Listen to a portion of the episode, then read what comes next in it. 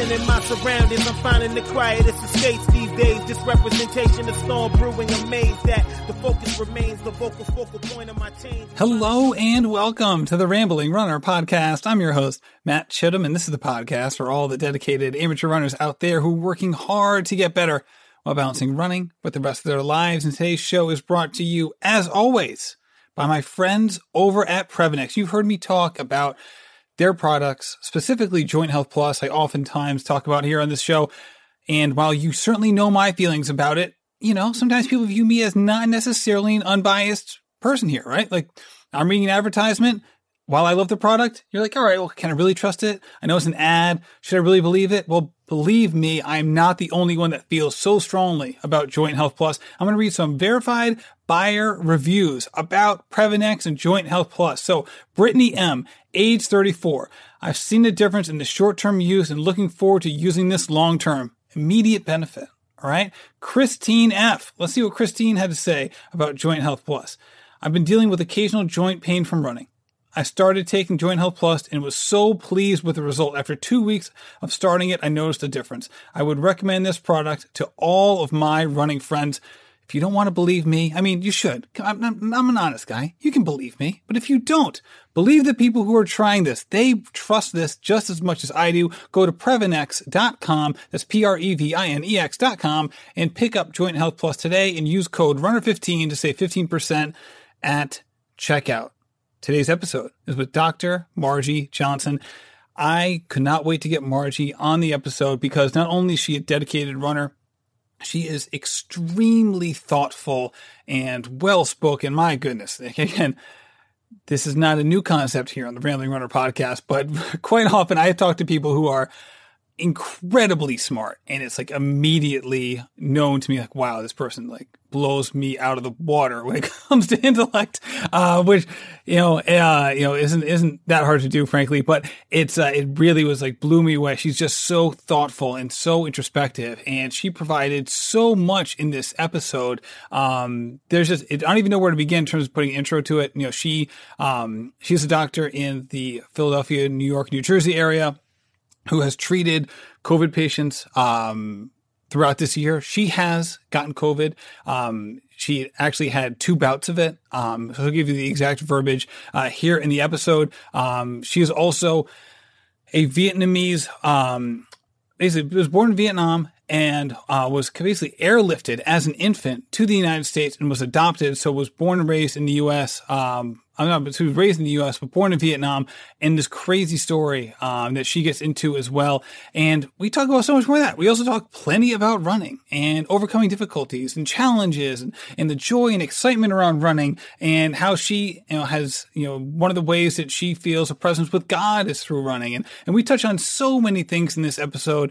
And as as, as poorly as I'm talking in this intro, she brings the complete other end of the spectrum once we get started in this episode. So, without further ado, here is Dr. Margi Johnson. Dr. Margi Johnson, thank you so much for coming on the show. Thanks for having me, Matt. It's good to be here in my closet. That's like the best spot to record these things. I saw a picture, I think it was like three or four months ago. Who knows? At this point, it could have been literally a year and a half ago. But no, it, it was definitely the, at least the beginning of the social distancing because it was a picture of Ira Glass recording something. Um, you know, he's like, you know, a legend in the, in the radio and podcast space, um, recording something for like an intro or whatever. And he's literally sitting on this small chair. He has his laptop in his lap. His knees are like at chest level. So he's sitting this weird, odd angle. And there's a microphone. He's kind of hand, like hand holding a microphone and he's wedged into what looks like the suits section of his closet. so it's like a suit teepee above him. You know, it's like coming down the back of him over draped over the front and he's talking into it. And, you know, the basically it was like a, you know, a DIY version of soundproofing a studio, I guess. Well, that's the best of the best. So I don't feel so bad other than I chose the dirty laundry area. So I'll have to up my game. Ooh. oh, that's oh, regrettable decision. TMI. Sorry, bad way to start. no, it's fine. I'm just sitting here like I better be a short podcast. I'm going to feel bad for Margi if she's still sitting in some in some dirty clothes. You know, an hour into this. All good, all good. Well, I was excited to have you on. I've been I was following you for a while. You're you're such an insightful person, and I'm, it's always fun to follow people in the running space who not only are you know so excited to achieve goals and, and do new things and be adventurous and you know and all of that but you're always somebody who struck me as someone who was you know quite insightful into not only where running fit into their lives but in addition to that um, just what's going on in their lives and connecting it back to running so with all of that being said i you know one thing that strikes me about you specifically is when i think of you i think of your instagram handle you know, chasing an OTQ, we obviously just had that uh, in February, and it's something that for you has been a long term goal. Before we get into that, when did running at that level or potentially at that level start to percolate inside of your thinking about what you could be as a runner? Um, know, originally I thought that setting a goal to to BQ, which was my original handle, would be the very, very best that I could ever possibly do. And when I was running that last painful 2.6 miles of uh, the New, Jer- New Jersey Marathon, I thought, I wonder. I mean, it could have been a little bit of low sodium. It could have been, you know, the tunnel vision and all the other stuff that happens in your last your last few miles. But I thought I can do this, and maybe I can do more. And um, I think it grew from there. And when you think about long term goals like that, and you know, you, you kind of put it out in a public way, which is ironic because in so much of some of the other things, some of the other things that you've expressed, it seems like you hold a lot back in terms of, you know, your, you know, how running is going for you um, in terms of in the moment stuff. When you think about goals and achieving that sort of thing, is it sort of omnipresent and something you're constantly striving for, or is it more of like it's just kind of out there in the periphery, and then you are able to kind of lose sight of it a little bit and kind of go about your normal weeks and days and months of running? I would say that I always have, you know, different kinds of visions or images that that I just passionately want to experience. I remember the first pictures I saw of um, some some runners that I, I admire, and I saw them hugging and crying, and just the look of utter disbelief, but self celebration on their faces. And I thought, I'd like to know what that feels like. And so that vision, that desire to experience that, that's always there. You know, each run that you either bonk or each run that is really great, it's like, okay, how did that contribute to that? But as far as um, how it shapes each and every workout, definitely not. I mean, sometimes I'll throw back some Sour Patch Kids, and that's definitely not going to help me OTQ. But um, it the vision's always there, but it does not shape my every workout. It's definitely it has to be a long term goal, or I think my um, I think it would unravel my my mental strength for pursuing that goal. All right. So when did you start pick up running seriously? I don't. I don't know if I use the word seriously. Um, cause again, I think I, I, I have a lot of doubts about myself as far as my strength, my mental strength, or I, at least I used to.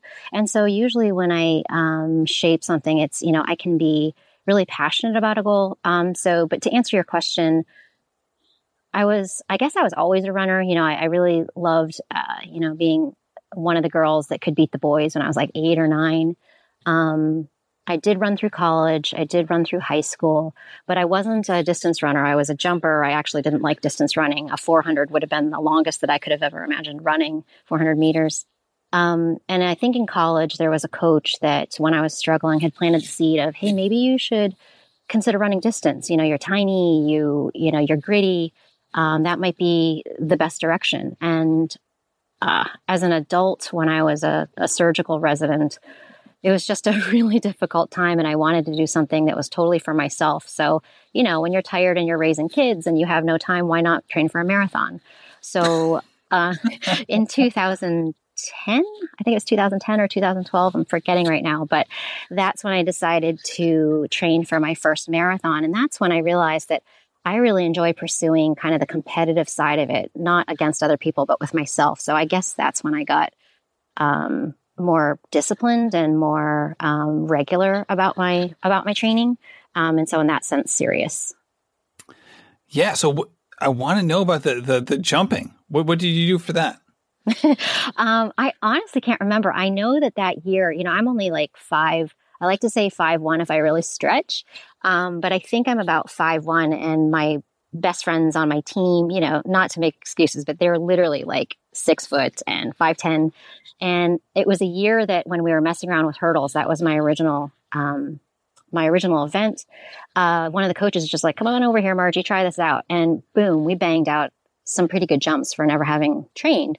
Um, and so that was the year we had a pretty, pretty big high school, um, deep in talent, um, wonderful, loving coaches. There are probably like 300 to 400 us on the team. So when I mean big, that's what I'm talking about.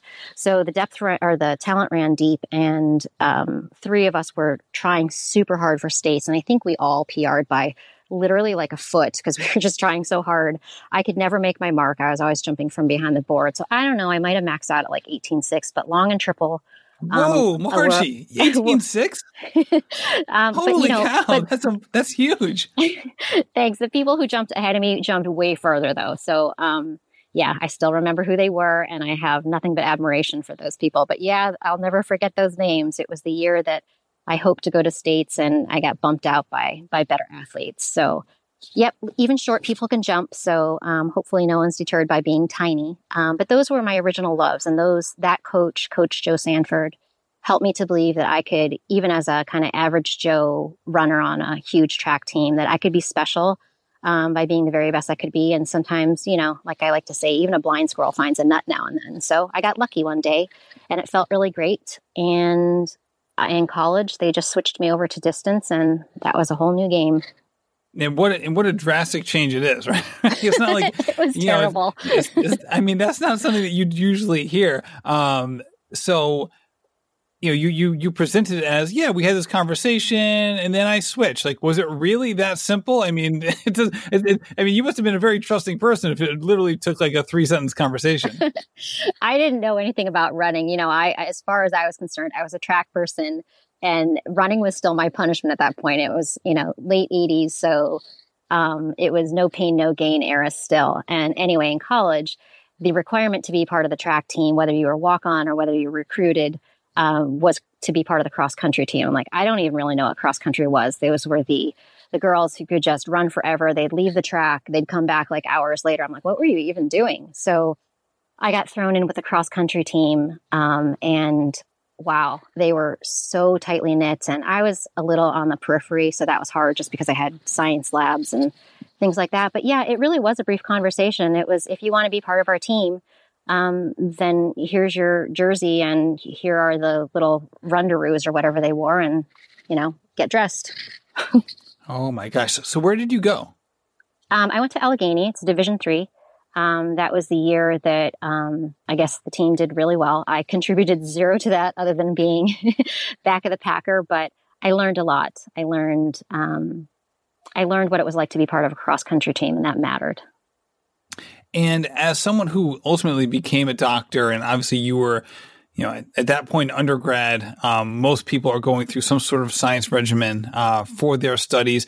Being a student athlete can be extremely tough for a lot of folks to say nothing of people who have labs because, you know, whether you're an engineer or basically any version of STEM or science or what have you, you know, those labs can take a toll on on student athletes because it's just more time that that you have to be in class and it's not something that you can work around from a practice standpoint. Right. You can't, you can't make up labs. That gets very difficult.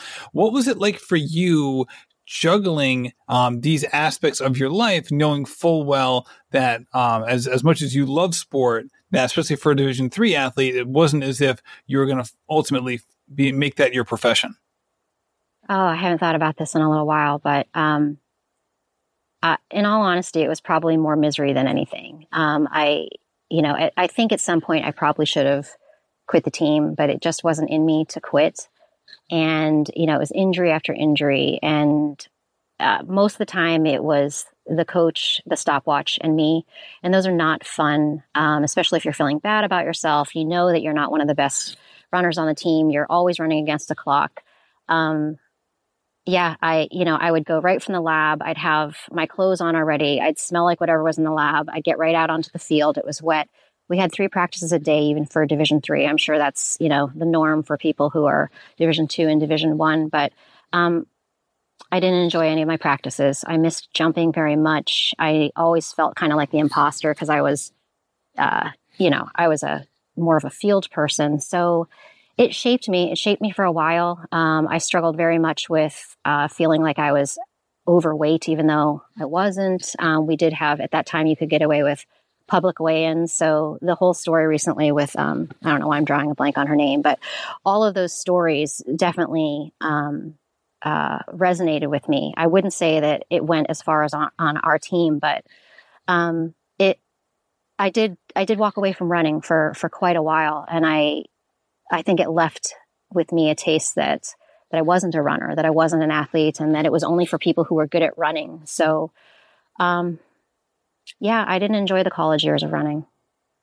How you ended that is interesting. So basically, running is for people who are good at running with that being you know your inner monologue or maybe at that point just your subconscious belief were you of this like kind of like this maybe not necessarily a growth mindset approach to either running or sports in general or maybe other areas of your life or did you just kind of view it as like you're either good at something or you're not or you know how did you just approach growth and professional or athletic development in that time um, either consciously or subconsciously Oh, that's tough. Um, I I think unfortunately I boxed out running just because it really was. You know, there's a lot that um, that a coach can do to shape a team and kind of the uh, the culture of the team.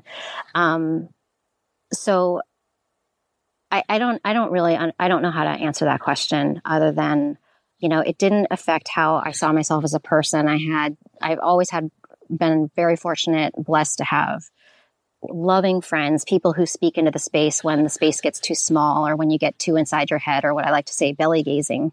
And so I don't think uh, I translated what I was concluding, at least at the time, about myself in track um, to all the facets of my life. It was definitely hard. Um, I wanted to feel good about myself physically because that has always been important to me. But I guess deep down, because I always had good coaches or good teachers in karate or whatever, that um, that I still had capabilities, but maybe maybe it just wasn't going to be cross country. So I did just categorize it or box it off neatly and set it aside for a while.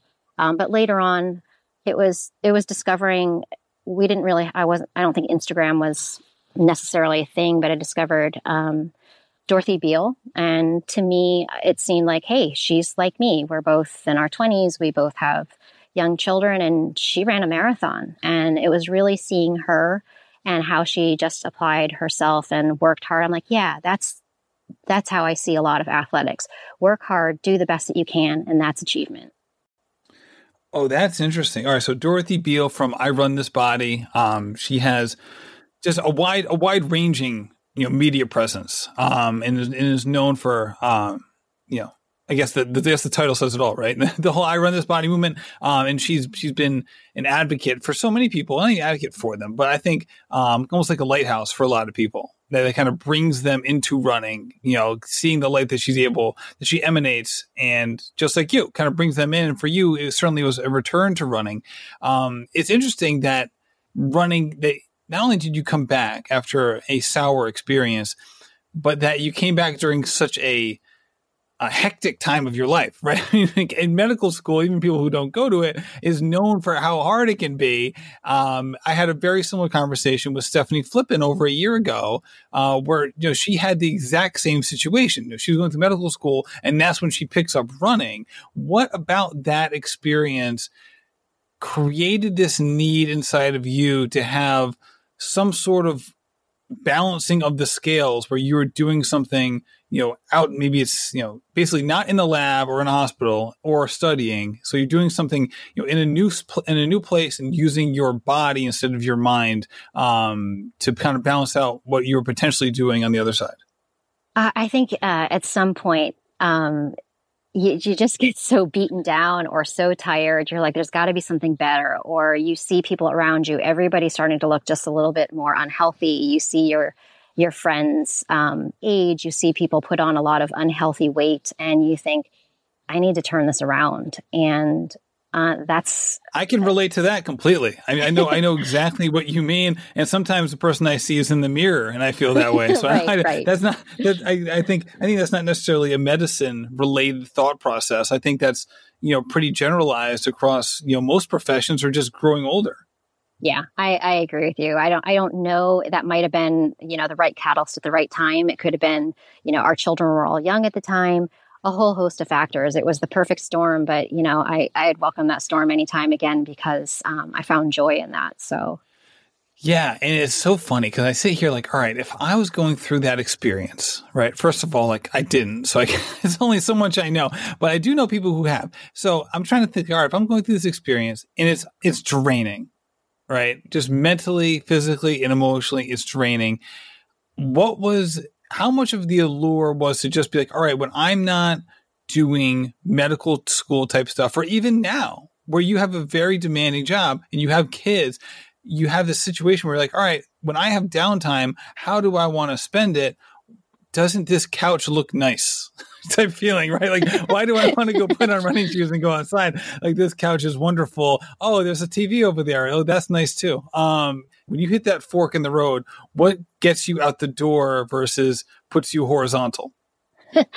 well, it doesn't always work. So sometimes I do choose the horizontal, but um, I think oftentimes it's two things. One, you know, I was raised with faith based background. So being a good steward of your body um, was always instilled into me as being something that's important. And so it's a way to honor back the gift that you've been given. Um, so that's part of it. But also, uh, who was it? I'm not sure if I'm even pronouncing his name correctly, but um, is it Eric Liddell or Eric Liddell who says that when he runs, he feels, um, you know, God's enjoyment of him. I, I'm sure I'm getting the quote wrong, but you know, the first time I heard that, I'm like, yes, that's it. It's it's when everything else gets stripped away and you're not thinking about yourself as mom or as surgical resident or as daughter or anything else. You're out there, you're using the the life that you've been given, the body that you've been given, whether it works well or not. And it's just you and God. And that's the word delight. Uh, I feel God's delight in me most when I run. So it's prayerful, it's worshipful, and it just, it just feels good. Now, have you always, have you, has God been a part of your life since you were little? Like, is that something that you grew up with, or is this something you came to later? Yeah, definitely. And um, yeah, I think I, since I'm adopted, um, I've always had a sense of just being a recipient of grace. Like I could have just been yet another one of the orphans who was kind of lost in the whole in the midst of the Vietnam War, and you know, or one of the boat people lost or whatever. And I get this family that spoke openly about wanting a child, wanting a third child. They already had two um, that were their naturally born children. And they also delighted in wanting to have a third child that wasn't blonde and blue eyed, which is my whole family. Um, and so they saw my uniqueness as um, gifts from God. And so, yeah, it was never not a part of my life. I can't remember ever not having um, someone tell me that, you know, that God loves you or, or whatever. So it, it's become um, it's changed voices in various ways as I've gotten older or experienced different things or lived in different places, but never not been a part of my life. So, were you born in Vietnam or were you born in America? Yeah, I was. Um, and I often forget that when people ask me, I hesitate because I'm like, I was born in Erie. Wait, no, I wasn't. Um, no, I was born in Vung Tau, Vietnam. Um, I arrived in the U.S. on one of the last massive vacs out. You probably have heard of the um, of the airlift babies. That's us.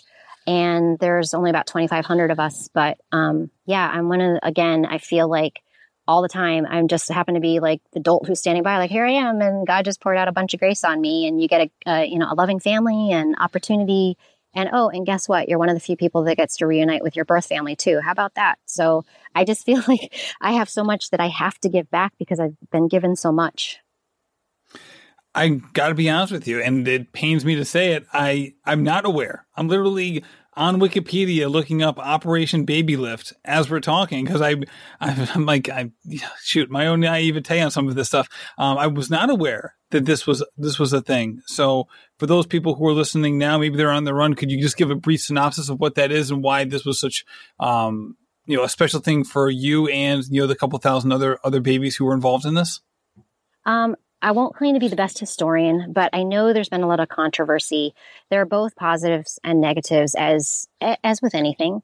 I think at the best that it was the intent was for um, children who were either orphaned or thought to be orphaned um, that desperately needed life. And so you'll see pictures if you you know Google through it, you'll see pictures of Vietnamese families literally like tossing their children onto buses and onto planes in the hopes of getting them somewhere safe.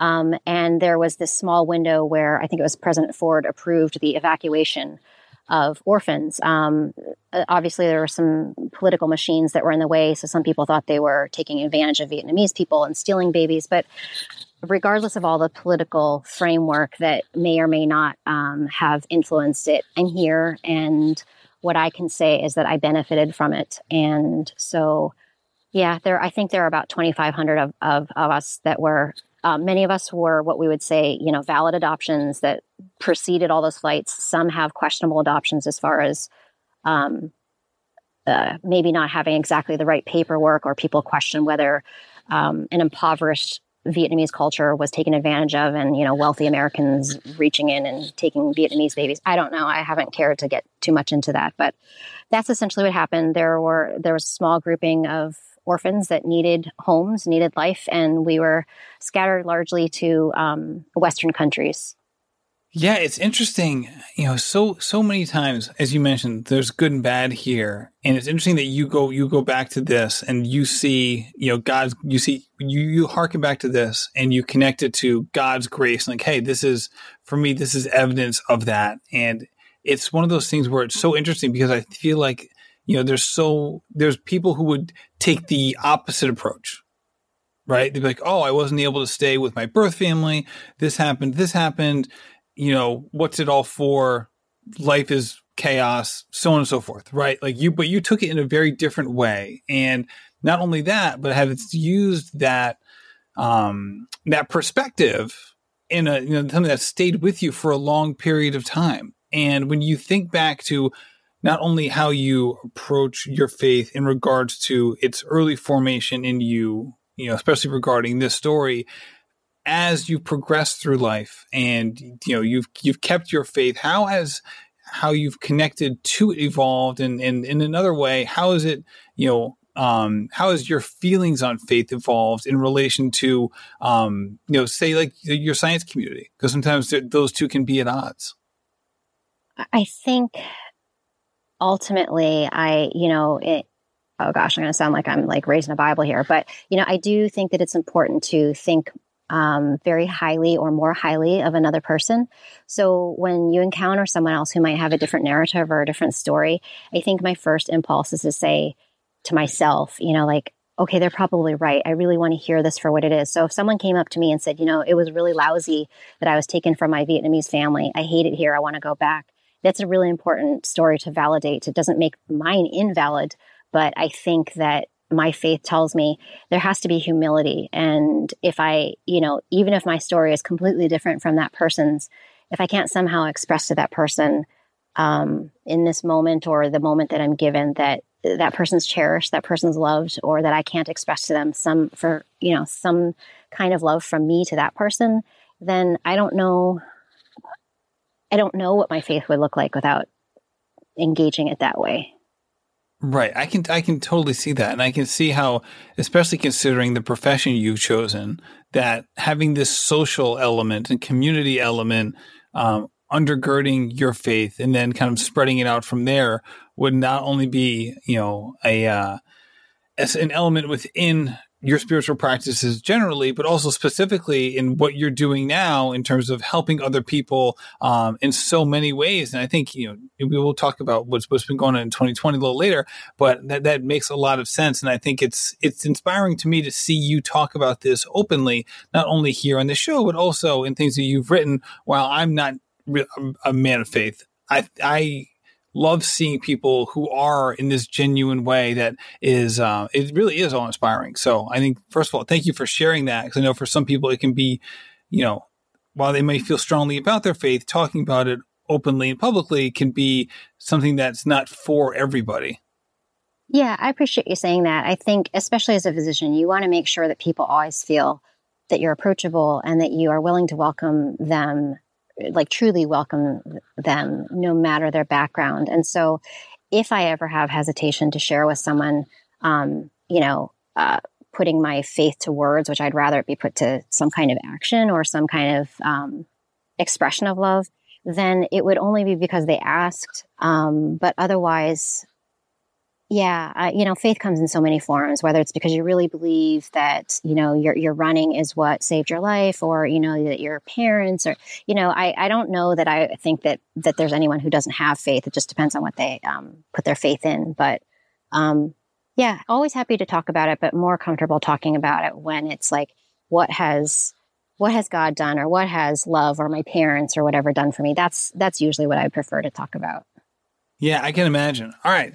So this winter, you know, for, for anyone who follows running, we all know what happened in February. We had the Olympic trials. Like, what a wonderful event! It was basically the, the last big running event of 2020 uh, of, yeah. how it turned out. Um, and that's something that has been on a lot of people's radar. Certainly was on your radar as well. So, heading into 2019, looking forward to 2020, where were you in terms of um, how close you thought you could potentially get to an OTQ or what was your fitness like? How did you kind of map out the year ahead? If you could go back, you know, a year and a half from now, a year and a half from now, back to beginning of 2019, how did you view, you know, the preceding 13 months?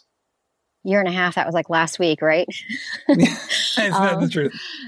Um, I, there was just some point at which um, I'm like, man, this is an Olympic trials year. And it was just a fire um, in my belly. And um, I had a coach before, uh, still beloved friend of mine, um, deep respect. Um, but I knew that there were some things that I that I wanted to add to my my arsenal um, of whatever my arsenal of things that would help me to get as close as possible. and so at that time, I was working with a new coach and loved her. And is Sally, Sally McRae. And you know, I when I told her my dream, of course, as a good coach, she's not going to say, "Oh my gosh, that's ridiculous." Um, she's like, "What was your last time?" I'm like, "It was like 320, 330." Um, she's like, "Okay, okay," you know, and if you can imagine how she'd be talking, all smiles, all yellow, all sunshine. It's like, okay, well then, we got a lot of work to do, Margi. like, okay. Um, so as far as the reality of it, you know, uh, who can say? It's an unknowable thing, but um, I don't think I would have actually reached it. Um, uh, that doesn't mean that I wasn't going to try my very best to do it. So the reality was, I was at my very best fitness heading into CIM. Um, I I had a belief that I would come pretty darn close and that, you know, if a miracle happened and all the elements were right, that it was looking pretty good to be close enough. And that would have been satisfying. So, um, yeah, I had a lot of hope, a lot of things on the line until it started to just kind of fade. And I, um, yeah, I didn't know what that was at first. I, for a while there, as I was, you know, exchanging messages calls with Sally, it was tough to figure out. At first, I thought it was just working with a new coach and maybe trying to understand new body cues. Um, I had kind of felt that one of my strengths was knowing my body cues and being able to understand to really have a good gauge of where my fitness was. Um, but things were slipping away. It was almost like I was on, you know, a treadmill running backwards or something, and I we just we couldn't figure it out, and it was frustrating for both of us because we saw my fitness, you know, climb exponentially, hitting all the the workouts, um, and it didn't co- coincide with the change in weather. So um, yeah, it was a it was I don't know it was a season of question and and I don't know if it was quite disappointing me yet because I didn't hadn't seen myself as failing to reach it at the time yet, um, but I was oh, I was confused. Right. So you were up until that point, though. You, as you mentioned, like you were really excited with how your training was going. Like, did you what at what point where did you feel like you were your fittest, and what did some of those workouts or look like? Gosh, I honestly, I feel like I've lived three lives since then. I can't, I, I honestly can't recall. Um, I know we, you know, we saw my VO2 max go, go through the roof.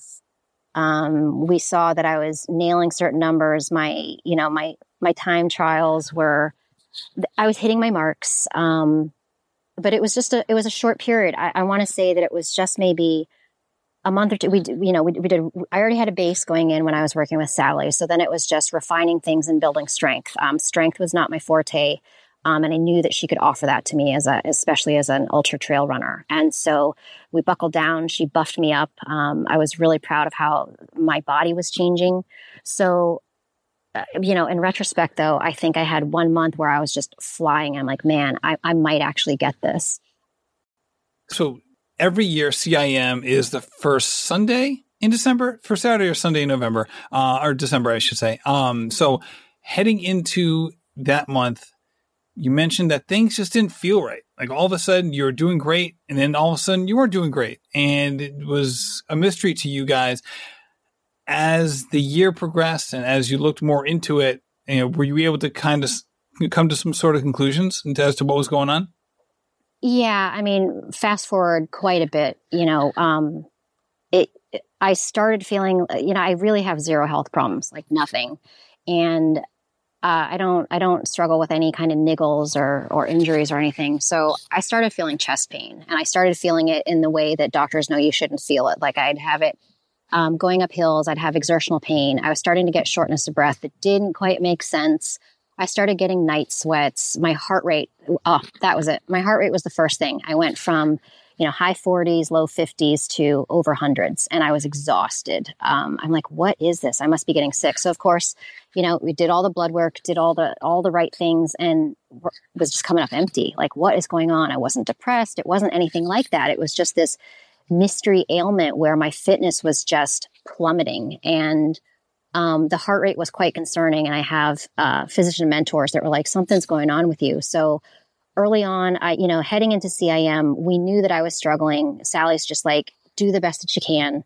Um, and at CM, I knew, I knew something was wrong. I don't usually go to the restroom and I, in, during a race and I went like 16 times. Um, there's all sorts of crazy stuff, goofy stories that happened, including a, a porta potty falling over on me at the race. Um, but um, thanks to the people who helped pick me up. It was it was embarrassing, and I appreciate your grace about that. But anyway, yeah, CIM was a disaster, um, and I came out of there just feeling like what happened. So immediately, uh, my mentors hooked me up with you know my favorite cardiologist in the area, and they're like, "You're in heart failure, and we don't know why." I'm like, "What?" I'm like, I've never had any history of any heart, anything. Um, and it was, it was difficult because they don't usually work with athletes that, you know, not to say that I'm a high level athlete, but at the time, of course, my fitness had been as, as, as good as it could be. And so when we do, uh, cardiovascular fitness tests on, on, um, kind of the, the average patient, you know, we do something called the Bruce protocol and you put someone through kind of the ringer of the treadmill. Well, it was it was crazy because I was saying how sick I was and I started sounding like I was this like athlete who was belly aching about, oh, I just can't run as fast. Um, and they they tried to repeat the Bruce protocol three times on me, and each time I'm like, no, really, really, this is a lot worse than what it should be. And thankfully, you know, my cardiologist believed me, and he knew there was something going on, and the heart rate itself was worrisome to him. But all we could, could conclude at the time was that I'd been through heart failure. It seemed like it was a virus, and that I was probably recovering and that I was fortunate because some people don't recover at all. And then fast forward, of course, that was, you know, one of the first instances of, of COVID. Wow. I mean, that's, that's quite a, that's quite a thing to experience for you. Do you, looking back, do you think you got it from your practice or can you pinpoint it all where you think you might have um, acquired the virus? Yeah. Um, I would say that I have, uh, to protect you know my friends and, and, everything i would say that i it's not probably not from the practice you know who can really know.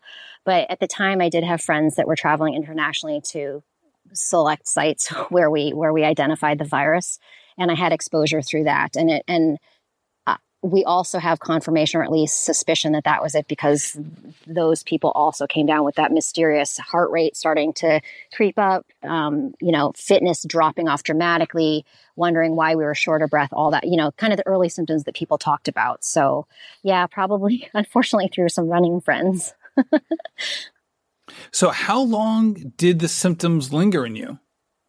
So round one. So unfortunately, I've had it twice. Um, which, which, whether we want to call it a variant or whether we call, want to call it a reactivation, you know, we don't need to get into the controversy of it. But the first time around, we saw the fitness and we saw, you know, the the heart health plummet and then have kind of a recovery. And that seemed to be, let's see, November, December, January. It seemed to be about three months you know, it took a good month to try to figure stuff out. And of course, we didn't call it COVID until later. Um, and I felt like I had recovered enough that I could at least walk up my stairs. You know, I went from over 100 mile miles a week for my for my running to couldn't even walk up my stairs. Um, I couldn't I, I couldn't walk a block or walk even to the end of my short driveway just to get the mail without being short of breath. Of course, my kids and my my husband were worried, like, you're to have a heart attack. You got to sit on the couch all the time. I'm like, I have to move a little bit. Um, and I recovered enough that I could at least walk and talk at the same time. And that was a victory, unfortunately, or fortunately. Um, but round two, around March, April, when we were taking care of a lot of patients, that's when I really got waylaid and probably when a lot of people started reaching out to me on Instagram because I just disappeared. And, you know, there's so much going on and, you know, in our world at the time in our country with people's fears and how things got politicized and some other work that I desperately wanted to do to help out um, and didn't want people to be. I, I didn't know if I could handle emotionally people talking about how it wasn't a real virus or it wasn't a real problem or that it was being exaggerated. So when I got sick the second time, it was it was really bad. And I'll I'll say with love and admiration, not to point at myself, but my mentor actually brought a breathing machine to our house um, in case I had to die at home, so that I wouldn't be stuck away from my kids. So that was that was the worst of my experience, and I don't know. I, I don't know how to say anything except I was surrounded by people who loved me, which is more than a lot of people, a lot of my patients could have said. So I wouldn't want to repeat the experience again, but I, you know, in the in the bottom in the darkness, I still have gratitude for the people that were there with me. And before we got on the call, we talked about how you don't want to necessarily get into your experiences treating people because it was so widespread and you are up in the Northeast, the Philadelphia, New York City area.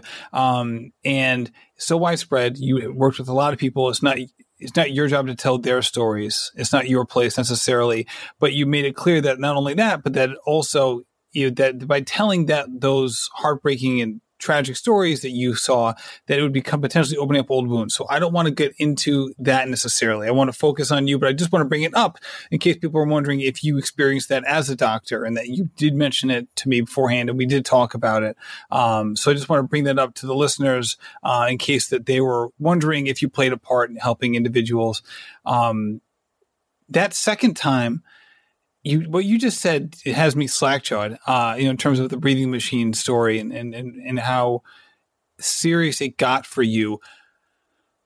When you think back now like you you obviously are aware that so many people who got covid basically so many experienced nothing or basically nothing in right. terms of symptoms. Right. And here you are at the peak of your powers as an athlete and you had the exact not the exact opposite reaction because you're still here talking to us, but you had a very dissimilar reaction to the vast majority of people.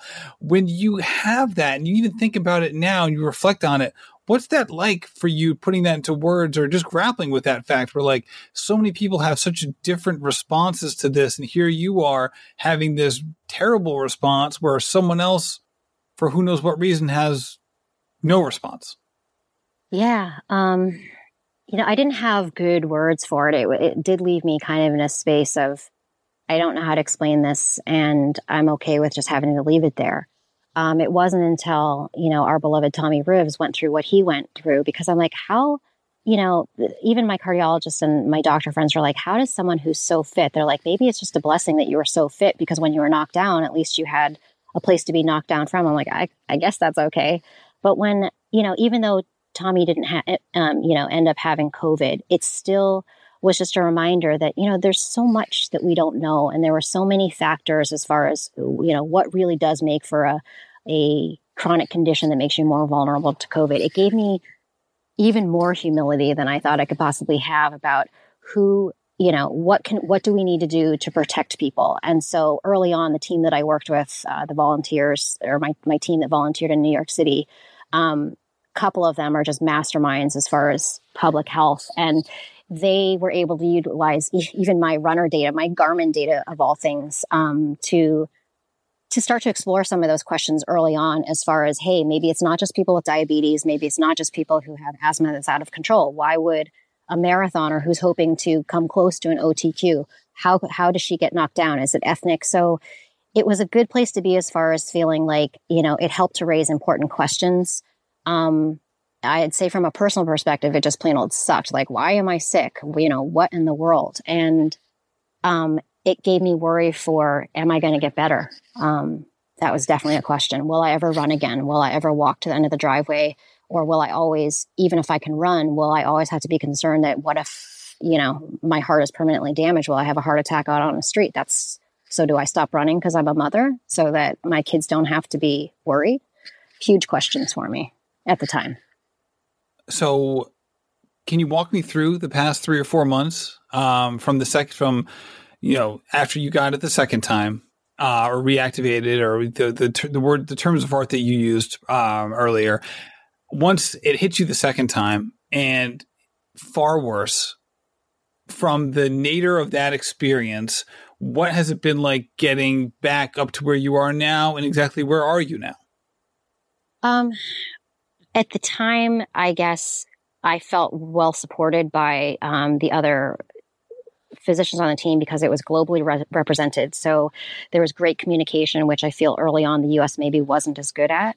And so, you know, I was able to pool information, put together minds from, you know, from all areas of our of our globe, and that helped immensely as far as um, understanding what needed to be done. We were some of the first to start talking about proning people, which means instead of putting people on ventilators early, we were flipping people over on their bellies, and it was amazing. I, you know, uh, as far as getting myself better quickly and having the support, they're like, you're just going to have to prone yourself. You know, if you want to stay home and not have us drag, you know, drag you kicking and screaming to the hospital, then prone yourself. And I remember it was just like your body gravitated, my body gravitated that way. And it was like a week of feeling like, you know, please God, don't, don't, don't leave my kids without a mother. And I guess that's a little bit selfish, but I was so worried for them that I was doing everything possible to learn to receive help, uh, you know, to pray that I would heal. And, you know, I set aside the idea of running, obviously, but over the three months, you know, when I started to, you know, the, the, chills started going away, the full body ache started going away, I could see that I was recovering. I knew that many people went into a chronic inflammatory state. Many people stayed sick and had uh, waxing and waning symptoms for months. I thought, well, maybe that's just where I'm at. Maybe I won't ever get better. And I accepted that and tried to figure out what my life would look like from there forward. But each day I would see little things that told me I'm I'm making progress. I'm making progress. And I'll tell you, when I was out running and you know completed my first mile, there were tears probably as big as when you know if I had OTQ'd. And the time when I got back to five miles again, there were just tears by myself, giving thanks for thank you for letting me get even this far. And my goal over the last three months um, was just, you know, please, I just want to enjoy a long run again. I just want to be able to go out for maybe, maybe 10 miles to just, you know, forget spaces, be back in that space where I feel like God is delighting in me. And I got there. You know, I, I grandma's is really one of my favorite marathons. And when they went virtual, I'm like, I so want to do that for myself. And I wasn't really going to tell anyone that, you know, people thought I was crazy. They're like, you can't go running out, you know, out in open road. You're going to die. You're going to be face down in a ditch.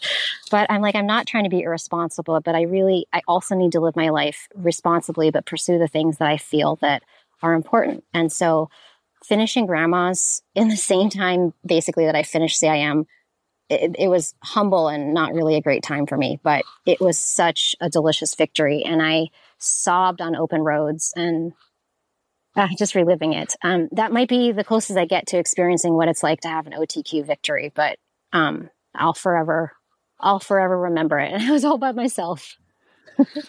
well, yeah, what I mean, what a remarkably emotional story, and I can just I can imagine it being so for so many reasons. Um, you know, and here we are, right? We're on the cusp of another virtual another famous virtual marathon about to kick off. Uh, yeah. You know, you you you you've posted about this as well. Uh, the Boston Marathon. Are you going to do anything for virtual Boston, or where where are you at now from a running perspective?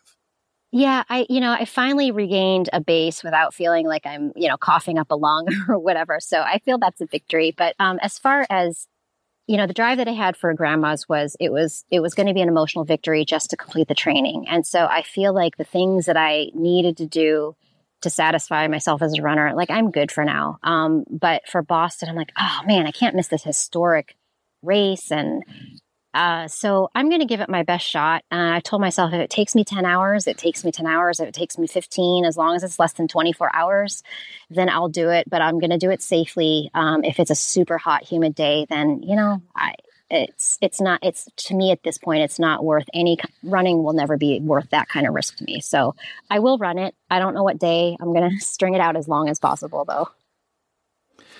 You've worked through hard things some very, very hard things, especially recently.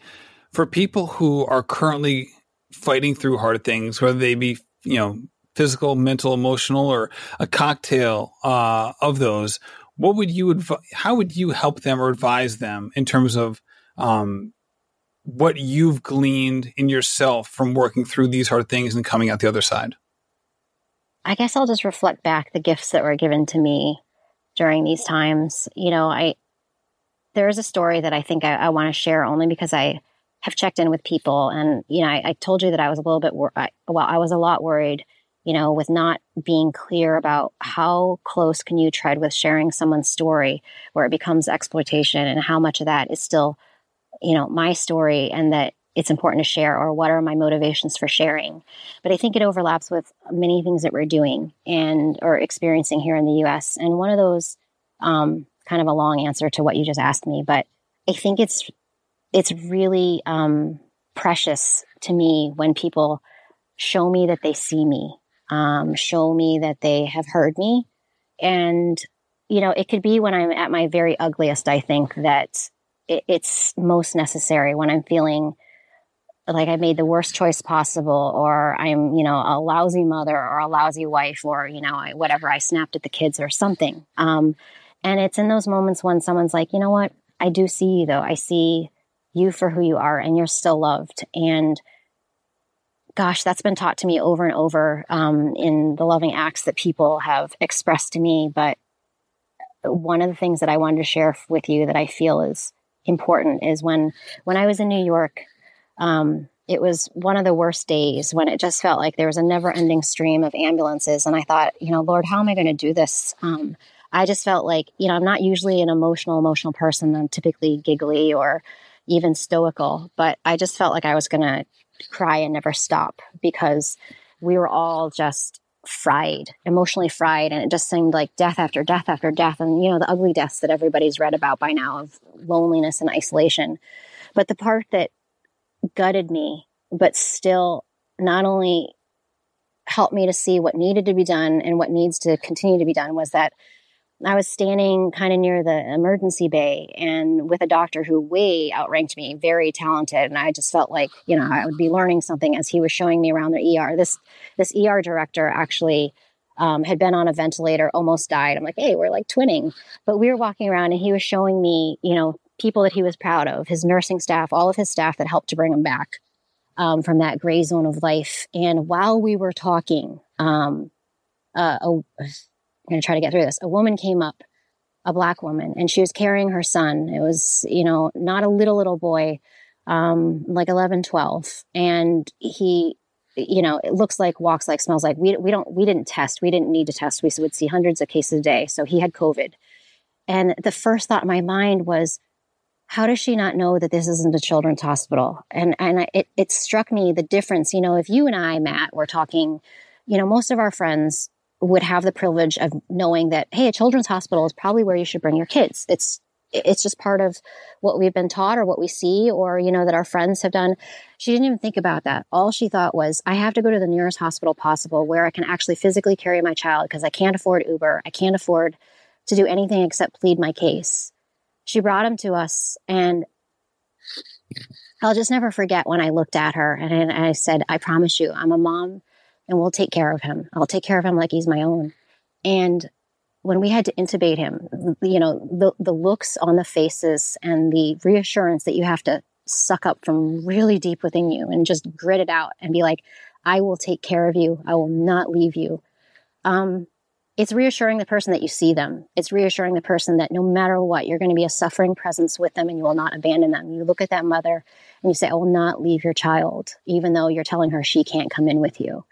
And, you know, when a kid goes into cardiac arrest, it's just a different thing. You're managing a whole or respiratory arrest, but um, it's just a whole different host of factors. But even if you can't save the child or you can't save the patient or you can't help your friend or you, you know, whatever tragedy befalls some of your most beloved, you can still see them and you can still express to them that I'm here, I'm not going anywhere, and you're fully seen and loved. So I can't remember your original question, but that's what I've learned from all of this. And um, that will always stay with me.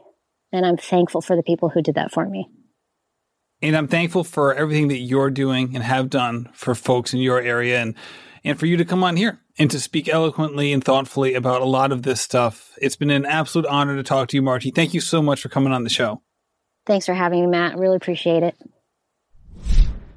Margi, thank you so much for coming on this episode. My goodness, this was so much fun. And in addition to that, I think as I ended the intro and you heard me say that as poorly as I was stating what this episode was going to be about, she would bring a level of eloquence that was on the other end of the spectrum, and you certainly heard it there. What an incredibly smart, intelligent, and thoughtful woman uh, she is, and it was an honor to speak with her on this episode. Also, I want to thank Previnex for sponsoring this and every episode of the Rambling Runner podcast. If you're investing in supplements of any kind, go check them out. They're worth it. They're trusted. I trust them. Uh, I know my friend Lindsey Hein trusts them. They sponsor her podcast as well. Same thing as me. She tried them for a long time, liked them, and then you know accept them as a sponsor and they're the real deal go to previnex.com use code runner15 say 15% at checkout thank you so much for listening and happy running this has been a production of Rambling Runner Podcast. This podcast is produced by David Margetti of In Post Media. Thank you to Meta P for the music. His song Righteous Path featuring Rex Mayhem and Chip Fu is produced by Symphonic Bang.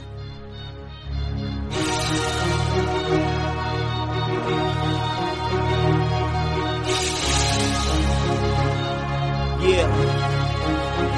Enterprising in my surroundings, I'm finding the quietest estates these days. This representation of storm brewing, amazed that the focus remains the vocal focal point of my change. I'm trying to show this industry.